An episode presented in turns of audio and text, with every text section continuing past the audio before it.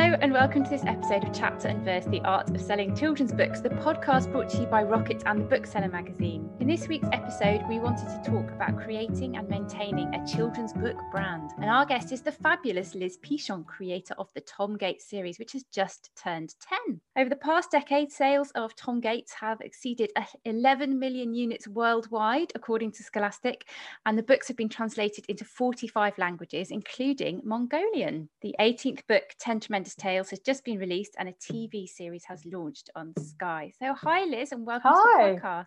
I didn't know it was in Mongolian as well. That's news to me. That was a fun fact from my my research this morning. Now let's go back to the beginning. We are here to talk about the enduring legacy of Tom Gates, but obviously you presumably just started with an idea for one book. Can you tell me about how that came about? I've been doing picture books. So I illustrated other people's books to begin with, and I didn't really know how. I didn't really have much of an idea of how long books took to do, and how much work that goes into them. And because I've been illustrating other people's books, I kind of thought, actually, if I start writing my own stories, then I can illustrate those as well. And also, primarily, I wouldn't have to wait for somebody to give me a job. Which was a big factor, and I wanted to illustrate funny books. So Tom Gates started off as a picture book idea and gradually morphed from a picture book into a book for older children. So it took me a couple of years to develop the style and to kind of get the voice. It went off to the publishers. They really liked the style, they really liked the voice, but they didn't think there was enough of a story. So it did take a little while, and then I kind of imagined, by then I'd done lots of drawings and I kind of had got Tom Gates as a character. And then I just wrote it in an exercise book. And I wrote the first part of it, imagining that Tom had been away on his summer holiday and it had been a complete disaster and he'd been camping. And so he was writing about that. And because I'd done picture books, I was very keen to use the fonts and use drawings and try and keep those page turning moments. And so I started off initially just treating every page a bit like a picture book, not really thinking that if this was a book for older children and it was bigger, that I was going to have to do it on every single page. So that's how it started. And I gave it to my agent, Caroline Walsh, who I've been with for well over 20 years. She was always very encouraging about, getting me to write my own stories. And we sent it off to publishers. And I got 7 offers in 2 weeks. Wow. And that has never, ever happened before or since. So it was a bit of a, so first of all, I was a bit like, oh my goodness, and then I hadn't actually written any more than the exercise book as well. So I got a 3-book deal and I went with Scholastic in the end because they'd done my picture books in the past. And also they had the clubs and fairs, which I kind of thought that this was the sort of book that children would really enjoy reading, and it was another way to get the book into their hands. I didn't have a track record for writing for older children at all, and there were a few publishers that were really interested, and they'd got quite a few big names on their books, and I remember thinking, if this doesn't go well, I'm the one who's going to get the elbow. So that was my thing. And so I had a relationship with Scholastic and I knew the people there, so that was nice. So that's what happened. So I had a 3-book deal, and so I wrote the first book, and it came out in April 2000, like 10 years ago. And it was like a sort of slow, soft launch. I did a few events, did a few bits and pieces, and I was just really happy to see a book. I think that's when people sort of say, what's the best thing about getting a book out there? And, you have that moment first when you get a book published, and then you have that moment when you finish it, and then you have that moment when you first see it in the shops. And not every shop took Tom Gates to begin with. It wasn't in the supermarkets. There were some people that didn't. Some of the bookshops didn't take it, but the clubs and fairs and the children. I had great support from librarians as well, particularly offering art to children, reluctant readers. So that became a thing quite early on. I think that kids that got hold of it and that saw it, and I did lots of events and lots of school visits and things like that, and I think that really helped in the beginning as well. And then I won the Roald Dahl Funny Prize. Okay, so did that help boost sales? our knowledge of Tom? Yeah, I think it, you know, there's no doubt about it. That definitely gave it a bit of a platform. You know, Michael Rosen, the brilliant Michael Rosen, was sort of running that. And it was also, interestingly, it's one of the few prizes that co-edition publishers will put that on the front of the book, because obviously Roald Dahl is such a famous person. And I think it did. And just, it's one of those sort of coincidental things. I'd done literary festivals before with my picture books, but really small, you know, like small picture book events, you know, you count the amount of people on one hand. And I got the opportunity to do Hay Festival. And I think there was somebody, I was told that, I think the Telegraph sponsored it at the time. And there was somebody who, one of the journalists came to see my event, and he used to do the reviews for children's books in the Telegraph. And he saw it and was, you know, well done, you know, asked me if I gave me his card and stuff. And I didn't have time. He asked me if I wanted to go back and have a chat about the book, you know, back at the tent, and maybe do some drawing, because they had like a sort of set up there, and I didn't have time. I had to go hop on my train, but I kept his card. And it wasn't till a few days later, I remember looking at it and thinking, God, I really recognise that name. And then I thought, it's Martin Chilton. Do you know Martin Chilton? Yes. Well, yes. I was coincidentally, weirdly, I was at school with his sister was in my class at school. The last time I remember seeing him, you know, he was like younger than her. We were at secondary school, and him and his sister used to fight like crazy. And I remember going back to their house, and him and Jenny had a massive punch up in front of me that they used to do, right? Like for a laugh. And then Martin turned around to me and said, "Do you want to fight?" And I was like, "No, thanks." So I sent him an email and saying, "Are you the same Martin that's got a sister called Jenny? Because if you are, the last time I saw you, you asked me if I wanted to fight." Brilliant. So we sort of met up and had lunch and did it. And then after that, I won the Roald Dahl Funny Prize. And it was great because he had a really nice little piece in the paper. So it's all these tiny little things that, you know, came together, and that definitely helped. Tell us about Tom. Who is he and what kind of adventures does he go on? Tom is really based on me when I was a kid. I've put lots of things in the character that I used to do when I was younger, and then I've also sort of pinched things from my own children's lives, and also, you know, when I've done school visits and things like that. My son, who's now 30, he used to have a teacher who wrote really funny comments in his reading book, in his book.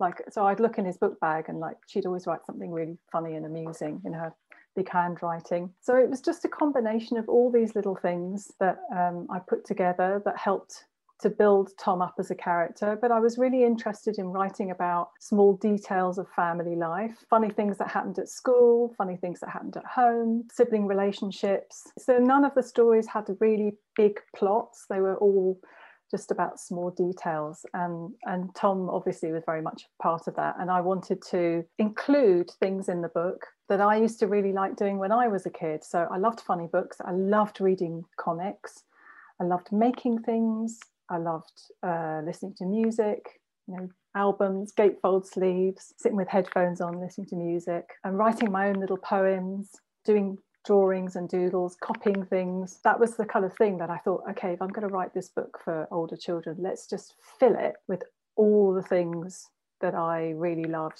doing, and also to try and give it those page turning moments, like I said with picture books, you know. So I was trying to set up, you know, the bits of comedy where you'd have that pause and then you turn a page and something funny would happen. And so that's how it all started, really, and that's how Tom's character kind of developed, just basically trying to remember all the stuff that I used to really enjoy and basing it on little bits about when I was a kid too.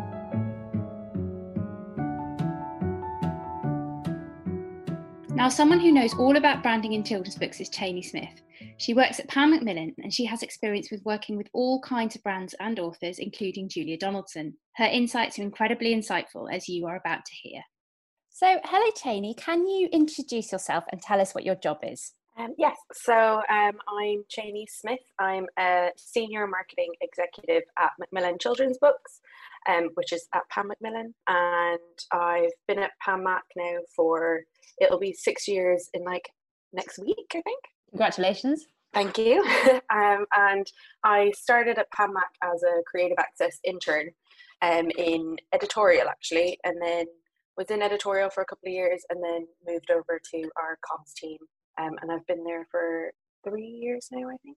Enjoying it? Yeah, it's really great. It's really different. So I'm on the marketing side of it. I feel like that's kind of the closest relative to editorial outside of editorial. So it's still quite creative and still getting to do new things and coming up with like really interesting ideas and things to kind of engage consumers. So yeah, I really enjoy it. And I work across our list, so from picture book all the way up to YA.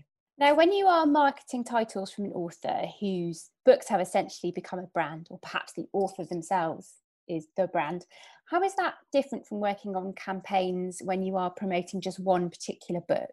So brand titles, there's a lot of similarities between a campaign for a brand and campaigns for like standalone books or debuts. But I think probably the biggest difference is that it brings with it the advantage of already having that like consumer recognition, which I think for anyone in marketing, that's what you aspire to with a campaign, is for someone to see something and recognize it immediately as relating to that brand. So I think that's what a brand title or a brand book brings, is that consumer recognition, which is invaluable. And it's that trust that a reader has, that they know that they can pick up this book and that they're going to enjoy it. And I think that's a price, like it's priceless. That's what we're all trying to emulate all the time with all of our campaigns.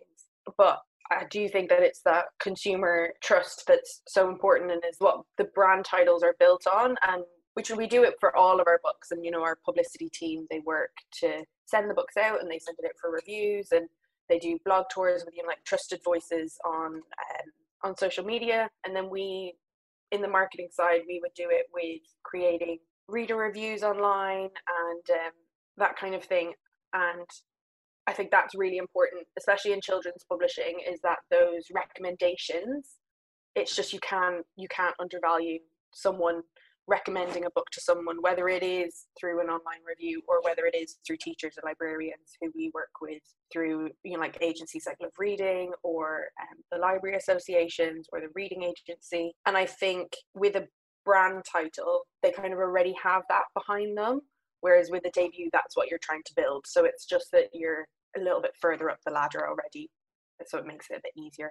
But that word of mouth as a tool, I guess, is it's the most useful thing, and it's also the most like enigmatic. It's the thing that it's hard to like pinpoint what is it that makes a book kind of snowball with that word of mouth.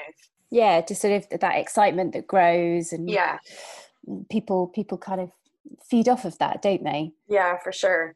But one thing that is different, I would say, about brand books is probably the timeline that they work to, because there's so many more people involved, so there's going to be more stakeholders, so there's more, it means that the process is just a little bit more involved in that you need to build that in earlier and in the planning stages, that you've left time for that. So it can't be so kind of off the cuff or, oh, we've seen this and we want to do it, because there's a bit more consulting involved in it. But at the same time, that means that you're kind of in part of a bigger story of something, which brings along its own advantages.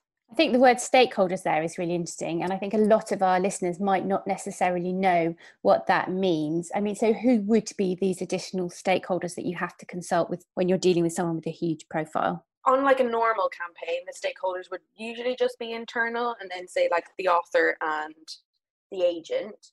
Whereas if you're dealing with a brand, if there's licensing involved, it will be the licensing holders, and then the bigger the brand, the bigger it builds. So I've worked on the Moomins before. So, you know, there's the Moomin family, and then there's also the licensing holders, and then there's usually like a PR agency and a marketing agency who kind of look after the whole brand. And then you've got lots of other subsidiaries underneath them. And it's just, when you get to a brand that's that big and is that global, you need to make sure that, you know, that everything fits in and that it's all cohesive and that everyone is putting out the same message, so that it all just fits together. And that just takes some corralling, so it just means that you need to build that into the process. That sounds super complicated. That sounds Not too bad. Okay. You just need to leave some time for it. Yeah. Now you mentioned the Moomins there, but what are some of the other brands that you've worked on in children's publishing? Yeah, so I've worked on the Moomins, and then one of the other ones that I have worked quite closely on is our Julia Donaldson brand. So Julia as a brand author herself, and then also the media brands within that. So the likes of the Gruffalo, Room on the Broom, and Snail and the Whale. They're really interesting, yeah, because they bring a different dynamic once you have more people involved. And then also those other opportunities that they afford you. So for the likes of Julia's media, well, Julia and Axel's media brands, we work quite closely with Magic Light Pictures. So they're the company who make the animations, and then they also are the licensing holders. So we've been able to do really great partnerships with some of their other licensees. So the likes of Goodbubble and Aurora, who are people who make like the plush toys. We've been able to do really great partnerships and competitions and things with them. And, you know, you can do like book and toy kind of packages, and it just gives you new opportunities that you wouldn't have had with a title that's not kind of got that brand recognition. Yeah. And that is one of the things that I really love about marketing, is the collaboration that you can find, whether it's through a brand like that where it's licensing and where it's, you know, like a licensee partner, so you're kind of working on the same thing, or whether it's just a partnership that you find yourself. When you find that kind of that product that's got the same messaging and has got the same ethos as what you're trying to put out there, you just know that when you do something together, like, their audience is the exact people that you're trying to get your message to, and what you're trying to say, or what those people also want to hear. And I just think that's really exciting. Yeah, I mean, it has to be a pretty big brand to have, you know, toys and Magic Light Pictures and films. It definitely doesn't happen to many people. And what are some of the sort of challenges involved with this kind of work? I mean, obviously you mentioned working with lots of different stakeholders, but there must be other types of challenges. And how reactive does marketing tend to be? Yeah, I think there's definitely big challenges that come along with that. I think the biggest one is probably coming up with like new and fresh ideas, because you really need to like avoid consumer fatigue. And with a brand, it's especially, I think, with something like you know, like where it's not like a series, so you're not going to have a new book. So if it's based off one individual property, you need to come up with new and exciting things to say that still stays true to what the brand is, but is something that's fresh and new, because people don't want to just listen to the same message being told to them over and over again. And when you say message there, what do you mean? What would be a sort of example of like a marketing message that you're using in this situation? Like, for example, so the Gruffalo is kind of, the mouse kind of triumphs over the big Gruffalo, and, you know, like standing up for yourself and that you can be a bit wily. So it's making sure that that message is always at the core of what you're saying. So we've kind of taken the Gruffalo younger, and we've done Gruffalo baby ranges, and so you've got the classic storybook, but then you've also got a sound book, so that brings something new to it. We've just done something with guide dogs where they've created for blind children, like smells of the Gruffalo. So it's kind of, you know, like it makes it more immersive for them, and, you know, it's like an alternative to Braille books that they can interact with the story.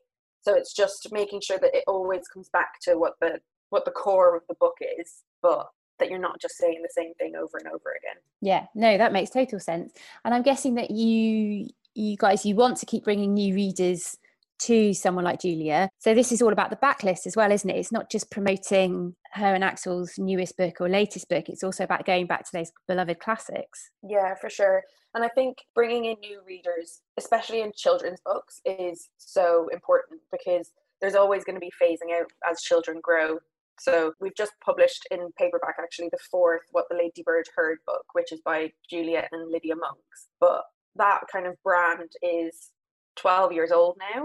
So the 5-year-olds who read What the Ladybird Heard when it first came out, they're now 17. Like, they're not interested in the fourth What the Ladybird Heard book.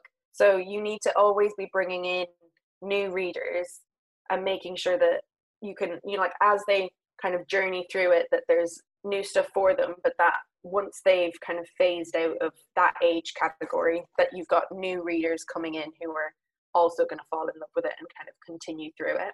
And I think for an author like Julia, we really have to lean into that consumer recognition. So she's got that level of trust that, you know, people are always looking for the next Julia Donaldson book. And I think that, like, that's something that doesn't come around very often, but people know that they can see a book, they can see Julia's name on the front of it, and they know that they're going to enjoy it, and they know what they're going to get, and they know that it's going to be really good.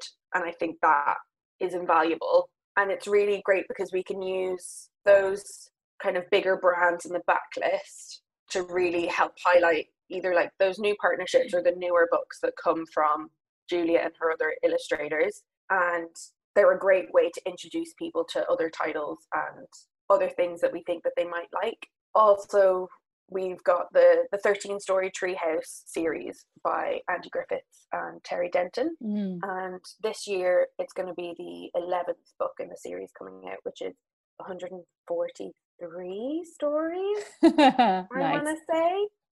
Yes, it is. Sorry, I'm just doubting my maths there. Multiplying by 13 is very difficult. That is difficult, yeah. I'm just going to take your word for it. We'll go with that, yeah. You only go up to 12 in school and now can't go any higher. But yes, it's the 143-story Treehouse. But we would still do work even now with the 13-story Treehouse, because that's the first book in the series and it's kind of the gateway title. So we would do one of the really great things that we do is like sampling. So where you take the first couple of chapters and you just have like a mini version of the book with the first couple of chapters in it, and you give that out at events. So we've done sampling for the series previously at Chessington. This summer I'm working with the Big Family Festival, which is up near Birmingham, and they're going to be doing we're going to be doing some sampling there. We've done it with like magazines and things, and it's just a really great way to give people a taster of a series, and then they can go off and they can make their own minds up about it. And if they enjoy the taster, then they're probably going to be more likely to go out and look for the book and find it themselves. Because, of course, with the Treehouse books, you've got the challenge that the author and the illustrator live on the other side of the world. Yes, so we do. You've got to come up with some innovative things there. Yeah, they're really great. When Andy comes over, he does some really, like, incredible events.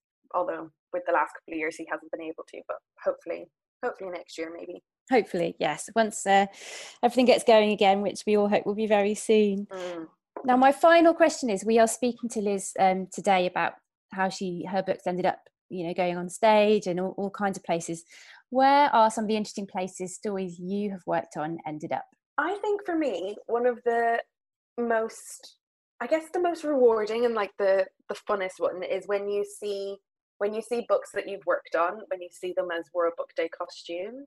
When kids have decided that they love this character so much that they're gonna go to the effort of making a costume and dressing up and like showing it off to all their classmates, and you know, I think that's when you know that you've done your job and you've done your job right, and that's really exciting to me. But it is also really cool to see the books that you work on like as a TV animation. So I worked on the Snail and the Whale when it was on TV that Christmas, and I did make my whole family sit down and watch it with me as I recited all the lines alongside the film. But yeah, I think I've seen stuff on stage, on clothing, mugs, statues, nature trails, puppets. Yeah, it's quite a long list, but I think it's exciting no matter where you see them. I still get really excited when I see books that I've worked on in bookshops, just like which is where they're supposed to be.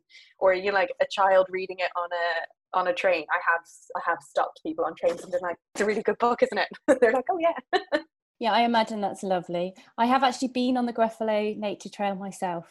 It's great. It's lovely. It is delightful. Well, that's all we've got time for, but thank you so much, Chaney. It's been really interesting to talk to you today. Do you have any last tips for sort of brand marketing before you go? You just need to lean into that consumer recognition and make the most of it. So it really does open doors, because you have a lot to offer, and you can build some really great partnerships with people who have really like-minded messaging and are trying to do the same kind of things that you are doing and say the same types of things. So really lean into that, I think. Chaney, thank you very much. Thank you.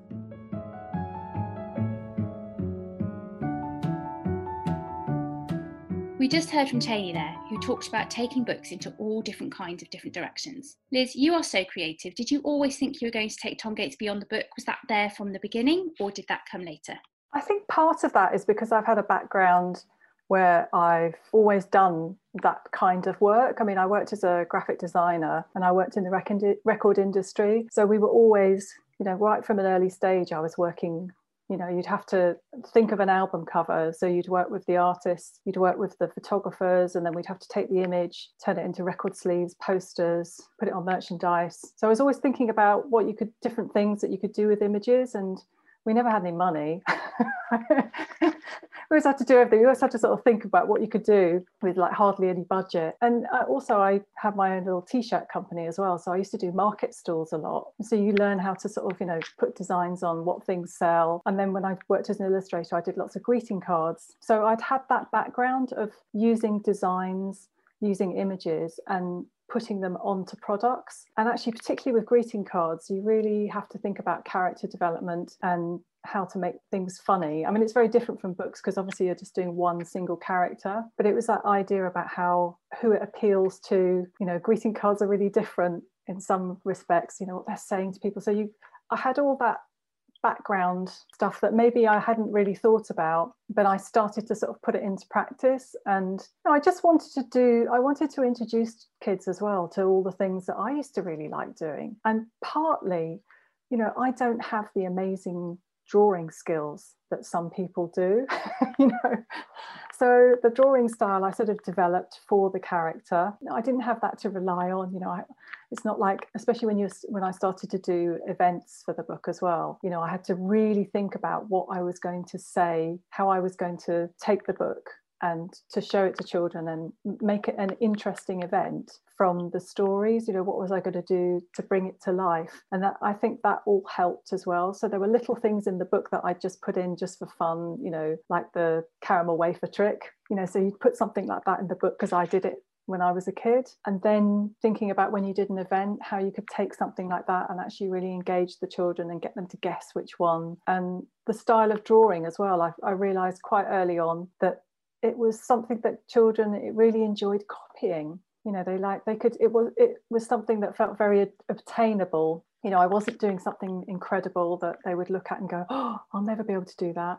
It was a style that they could see, they could take from the books. You know, I would draw things that they would recognise. And then I loved being able to show them how to take those designs and how to put them onto different things. You know, like on my nails, I've got my nails on. I'm wearing my badge, there they are, I made. Particularly, I would draw on my shoes.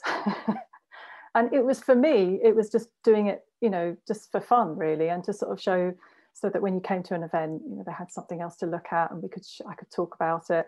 But I think all those little details really helped develop, you know, the style. And actually, if you look at the very first book, I don't think you'd think that there were that many things that would be able to come from it. It wasn't like you're not looking through it and thinking, oh, there's all these ready-made designs waiting to be put on different things or music. But yeah, tell me about the music, because that was really interesting. So you wrote some songs and got musicians to perform them, and that's the band that Tom listens to in the books, is that right?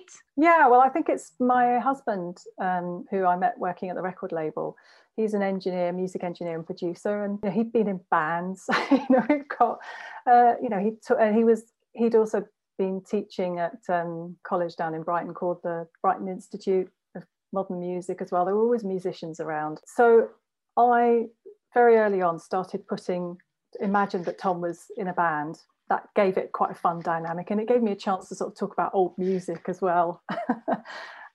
Music's always been part of what I've enjoyed, and writing lyrics and writing poems, funny poems. So I put Tom in a band, and I imagined that he wrote songs about his sister when he was really fed up with her. So he wrote a horrible song about her. And so the lyrics right from the beginning were in the book, book 1, 2, 3. Then I started inventing bands that I thought they would enjoy listening to. So we had Dude Three, then we had Plastic Cup. I think I put, so far I've got One Dimension, and you know, just it was just a bit of fun really. But I've just said to my husband, wouldn't it be great, you know, when I started to do more of the events, the literary festivals and going into schools and things, you know, I've been doing the same sort of things, even though they were different books, obviously they're the same characters. So I was very keen to try and do new things and try and, you know, do new bring new bits of creativity to the events as well. So I asked him whether he'd have a go at writing some songs with the lyrics, and he did that and wrote some great songs. And then it went one step further when we then thought, God, wouldn't it be great if we had a band, so that I could go and do an event, and then maybe I could bring on Dude Three would come on and play some songs. And part of that as well was, you know, lots of kids never get the chance to hear live music or to hear a band. So I thought that was another thing that would be quite fun to do. It was very complicated. But, you know, we did it. We did a couple of tours where I just kind of took myself out of the normal touring venues, and we actually booked ourselves and paid for ourselves venues all across the country, which was quite stressful. We did all our own merchandising. Me and my son ran the stall, and we sort of traipsed around the country. Well, Scholastic did promotion and helped us part of it, but actually, so we did it like that one year, and then the next year we had a tour manager. We did that with a band, but it was what I loved about it. It just, you know, it opened up Tom's world a bit. So we had kids really enjoying the songs and the music. Wow. And was it a success commercially? I think, well, the first one, it was, you know, it was a real eye-opener. We didn't lose any money. Obviously, because you've got a band, you know, everything gets a bit more expensive. It's not just me. But for me, it was about just trying something new. And I always thought that there are some things that you couldn't measure on a balance sheet.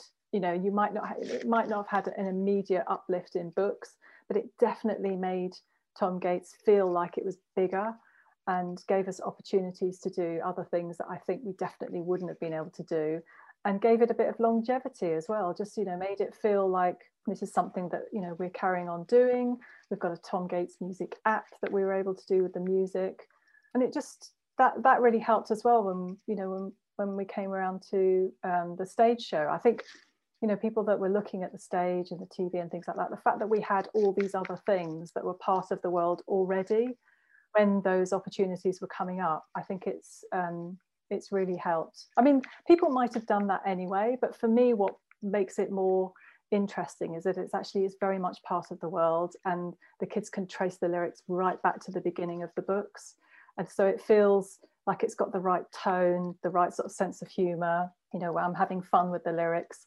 I've written country songs, and and, you know, I'm literally in the middle of writing another 12 songs for series 2 of the TV show. So you never know where it's going to take you. So I didn't really have a sort of, you know, set plan, and I think it wasn't like I was really wanted to do it because I thought it would be really, you know, it would be fun, it would be interesting. It would mean we'd be able to do a different type of show. And it's also partly because, yeah, I said, I don't feel like I have those, you know, amazing drawing skills, or, you know, I always feel like I have to work a bit extra hard when I'm doing those sort of events. It wasn't a natural thing for me at all to do. I didn't feel like, you know, I didn't feel totally comfortable doing the live event. So part of that was me kind of looking for new things to do to make it, you know, especially when you suddenly realise that people are starting to pay to come and see you, you're like, oh God, I better make it worth their while. And then obviously you mentioned the TV and the stage show there, which super exciting projects. Were they your idea, or were you approached by people from those worlds? The theatre, we were approached. We'd had a couple of people give us ideas of what they thought would be good for Tom Gates, but Neil Foster, he's the Birmingham Stage Company, so he is really experienced at doing children's theatre, touring. He'd done sort of the David Walliams productions and also Horrible Histories. And I met him and the designer, Jackie, and they were really, they had some really great ideas, and Neil was very keen to write something new, so not to take one particular story from the book, but actually to try and do something new. Was very keen to co-write as well. So I thought, oh, okay, fine, let's. So yeah, so we literally just, you know, I'd never done anything like that before. I hadn't written anything in script form, and we just sort of sat in a room and came up with ideas. He had a very clear idea about Tom having problems to solve, so we'd set it up at the beginning and then solve them in the end. And it was just, some of the problems could be big problems, some of them small. So we did the first half together, but like that, and then Neil went away and wrote the first draft, and then I took it back and kind of like put all the character, and you know, I'd suggested songs in particular parts of it. I was really keen to try and get some of the music in as well, and I think I did quite a lot of jigging around and moving it around. So actually he said, well, you might as well do the second half on your own. Did you feel like it was, you were handing over control, and was that difficult? It was incredibly collaborative, actually, and particularly in the theatre world. I mean, I didn't ever feel like that. I think I had such a strong sense of the character and things that were funny, what they would do and what they wouldn't do. I think there's an awful lot of stuff that I kind of take for granted that I think people would necessarily know. And also because I'm writing, you know, because I've written all the books, you know, I know how the characters would react. Like Neil was very keen to have them do a school visit, you know, like of somewhere, like he wanted to go to a biscuit factory, and he was saying, oh, it could be this, you know, and I was worried it was going to be a bit like sort of Charlie and the Chocolate Factory. So my thing is always like, let's get Tom to imagine what he thinks the biscuit factory is going to be. He thinks it's going to be amazing. Just, you know, like, you know, Charlie and the Chocolate Factory.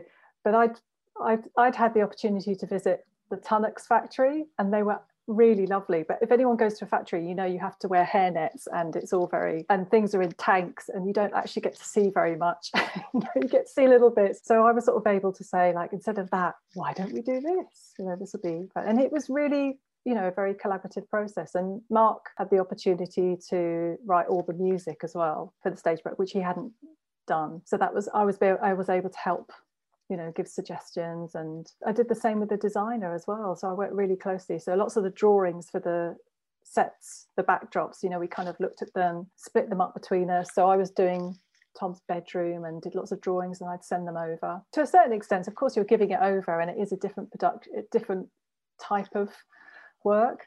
But for me, it was really exciting to see how the world could get bigger. And there's no point trying to do all the same things that are in the book. I mean, half the fun about doing a stage show is actually you've got real people doing it, and they can do different things, and we can bring different things to the stage, and trying to make it funny. And also we really wanted it so that the kids who knew the books, you know, they would be really excited about it. So we wanted for them to see, to have some things that they'd recognise, but also to be surprised and, you know, and entertained. And also a really important thing for me particularly was that it wasn't just for children, that you've got those layers that the parents and the adults would enjoy as well. So, and of course you've got the TV show, which is out now, and you were heavily involved in that. Tell me about the format and what the TV show is and how it's different from the books. Well, the rights for the TV, we had quite a few people make proposals, and I ended up going with an independent producer and an independent animation company. So it's Ken and Arabella, and they've combined together and set up a company called Tom Gates Entertainment. And actually Arabella had come to see one of my events in Glasgow, and she worked as a film producer, and she sort of got very excited about it and said, are the rights still available? And we were actually in the process of talking to different people. So that was quite a long time ago. That was about 4 or 5 years ago. So it did take quite a long time to get the ball rolling. And one of the reasons I picked them to work with is because, again, they were very keen to work collaboratively. And I mean, a lot of companies, you know, once you sign on the dotted line, it's kind of taken, and it's, you know, that's it. But it wasn't that kind of a production. We didn't have like tons and tons of money or anything like that. So it was very much They've been really good about picking really good people to work with, particularly. And so initially it was, I was very keen for it to be an animation and not a live action, which some people had discussed, you know, whether making it a live action. And I wanted it to be an animation because I thought it would have a bit longer to develop. Whereas if you have a live action or, you know, or a film or something, you know, if it's no good, that's it. That's it's done. And even that took quite a while because, you know, trying to raise money to do animation is really difficult. So I went back to them with the idea, from basically, you know, from doing all the events I'd done, knowing how much children really reacted to the drawings and the creative side of it. And I pitched to Ken and Arabella the idea of doing like a magazine program of which the animation would be part of it. So very much like all the programs that I loved when I was a kid, you know, like Vision On, like Morph, program like Vision On had Morph, which used to be a very small part of it. You know, they had Tony Hart who was doing drawing and other little bits of, you know, fun bits of animation and things like that in it. And they seemed to really like that. So I think they talked to a few different companies, and then Ken got a meeting with Lucy at Sky, who's a commissioning editor there. And I was like, okay, so what's this meeting about then? And Ken said to me, she just wants to meet you. And I remember thinking, that's not going to happen. I'm not going to just go and meet somebody. So I went into this meeting like armed with everything I could possibly think of that would make, you know, that I wanted to put in a TV show. I showed all the kids' drawings, you know, talked about Blue Peter and the badges and how all the sort of things that I thought could go in it, like make it, draw it, sing it, play it, all the music we had and all the different things. And they really responded. So actually that side of it happened relatively quickly. I think the contracts and things took a bit longer, and we were just about to get the go-ahead and the green light for production, and that was January, February, and then COVID happened. So they wanted me to present the drawing parts of it. So initially they were going to be filmed up in Scotland and everything. So what the production company did, which is a company called Wild Child Animation, the producer there and the rest of the team, they sort of put their heads together and they worked out a way of being able to film and to carry on doing the whole program, because Sky kind of like half the budget.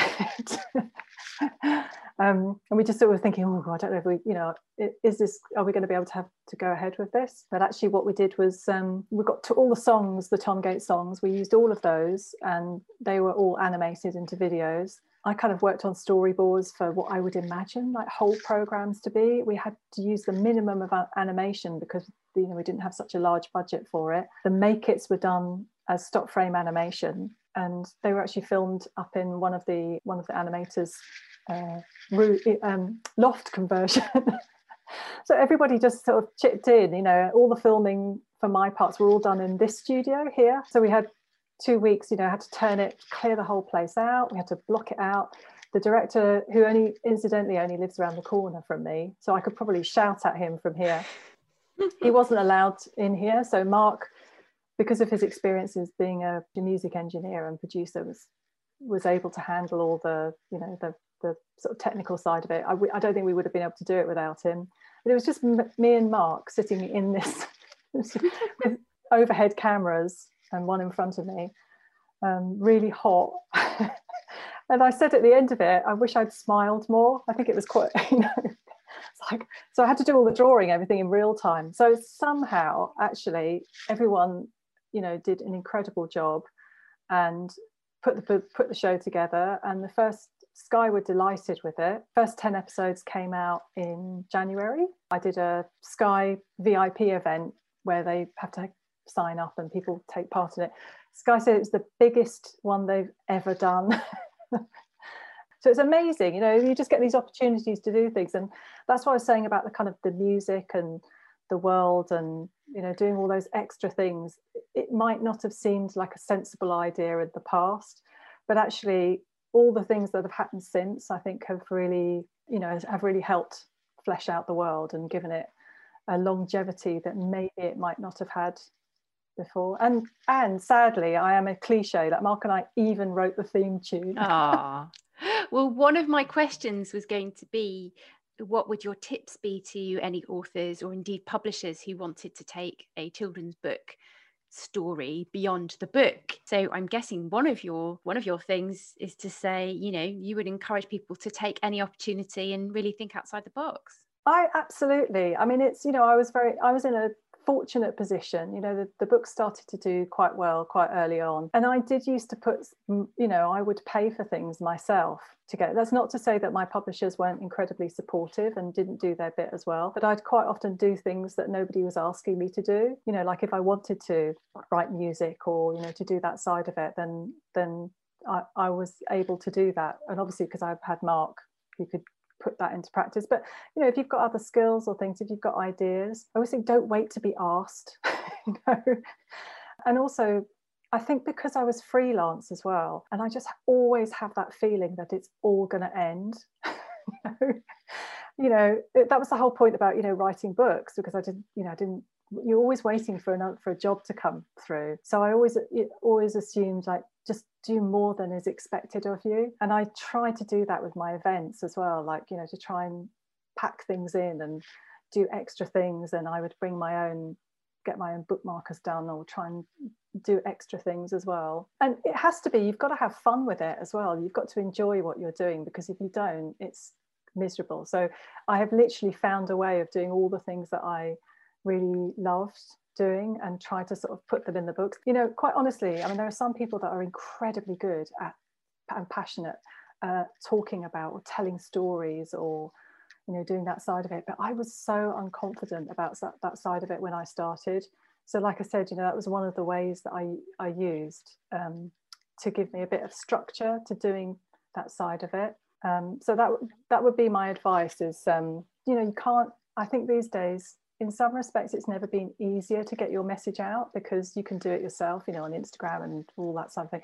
But it's also never been harder, because there's so many people out there, and trying to actually, you know, get people's attention or do something like that is quite a difficult thing to do. So finding a way that you can talk about your book, or that you can do something about it that's true to how you feel about it. You can't do something, you know, you can't pretending to do something.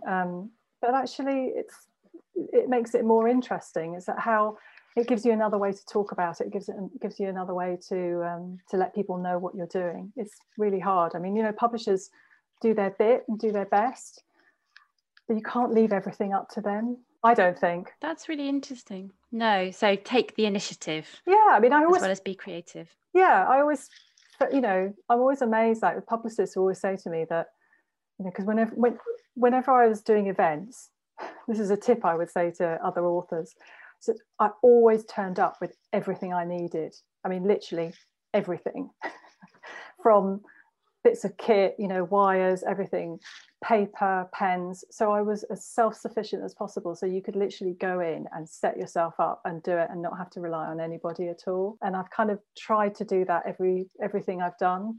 Just always make sure that you've got everything, that, you know, it's not that you're just being totally controlling. It's actually it's a really useful tip. Yeah, make sure you're prepared. No, I like that one. Now, we're nearly out of time, but I just have 3 quick fire questions that we ask all our guests. And the first one is, who in the children's book world do you really admire, and why? Oh, I suppose... well, thinking back to what really got me started on things, I think I had Quentin Blake came to my college when I was a student, and I did graphic design. I really wanted to do illustrations, but my tutors wouldn't let me. They said I'd be better off they thought I was much more suited to graphic design, and I used to sort of rebel in my own small way. And any chance I could to do illustration, or any time I could sneak into the illustrator's lectures or anything, I would. And I snuck into Quentin Blake's, and it was just really inspiring. And I remember listening to the way he talked about how he tried to make text, you know, all the extra things that he would draw, how he had terrible drawing days and good drawing days. And the fact that he's still making amazing drawings now in an elderly age is brilliant. I used to feel the same way about Judith Kerr as well. Yeah, she's fantastic. I'd see Judith Kerr holding a glass of wine at an event, looking absolutely immaculate, smiling and chatting to everyone. And I used to think, you know, that's what I want to do. That's what I want to be like.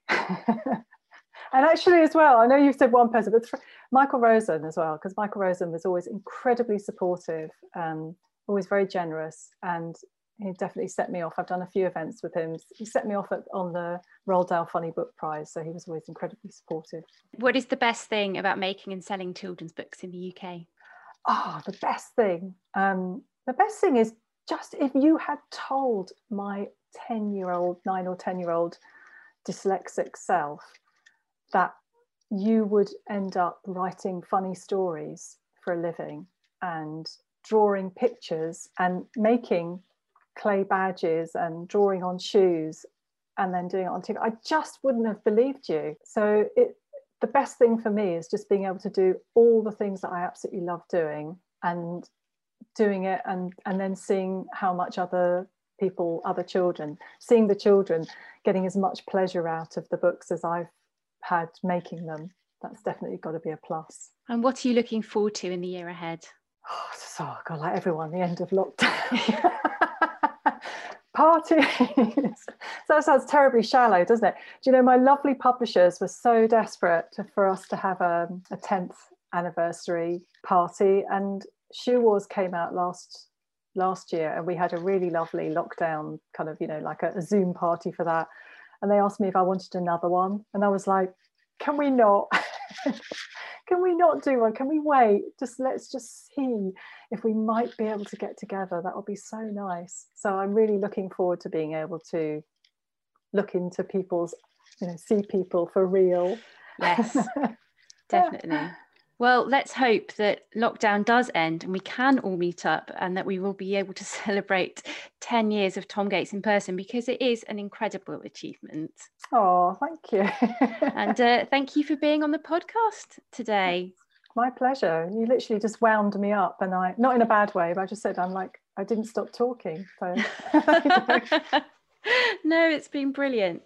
And thank you to everyone who tuned in. This podcast is called Chapter and Verse, the art of selling children's books. My name is Charlotte Eyre, and the podcast is brought to you by Rocket and the Bookseller Magazine. Don't forget to tune in next time.